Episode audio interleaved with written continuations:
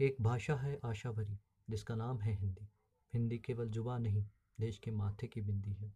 हिंदी हमारे दिल की भाषा है, जो कश्मीर से लेकर कन्याकुमारी, संसद से लेकर सड़कों और साहित्य से लेकर सिनेमा तक, हर जगह सबसे बड़ा पुल बनकर सामने आती है। चौदह सितंबर उन्नीस सौ उनचास को संविधान सभा ने निर्णय लिया था कि भारत की राजभाषा हिंदी ही होगी। इस निर्णय को महत्व देने के लिए और हिंदी के उपयोग को प्रचलित करने के लिए साल उन्नीस सौ तिरपन के उपरांत हर साल 14 सितंबर को ही हिंदी दिवस मनाया जाता है। 14 सितंबर उन्नीस को हिंदी में राजभाषा घोषित होने के बाद देश के दिल की भाषा होने के लिए एक बहुत लंबा सफ़र तय किया। सोशल मीडिया और इस तकनीक के इस युग में भी हिंदी की नींव हिली नहीं, बल्कि ज़्यादा प्रखर होकर और निखर कर हिंदी सामने आई है। दरअसल हिंदी अपने आप में संपूर्ण है, अपने आप में गौरवमयी भाषा है। मैं आज जो कुछ भी हूँ, मुझे हिंदी ने बनाया है। हिंदी मेरी मातृभाषा है, मुझे इससे बोलने पर गर्व है। हिंदी का गौरव आज पूरी दुनिया में बढ़ रहा है।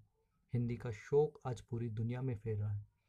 हिंदी की खुशबू में अक्षरों की बगिया महक रही है। हिंदी सिर्फ़ हमारी भाषा ही नहीं, हमारी पहचान भी है।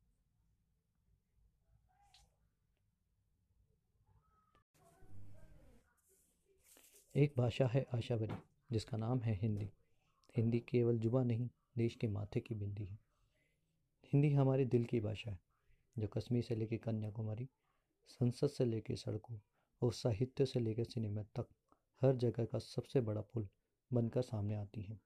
चौदह सितंबर उन्नीस सौ उनचास को संविधान सभा ने निर्णय लिया कि भारत की राजभाषा हिंदी होगी। इस निर्णय को महत्व देने के लिए और हिंदी के उपयोग को प्रचलित करने के लिए साल उन्नीस सौ तिरपन के उपरांत हर साल 14 सितंबर को हिंदी दिवस मनाया जाता है।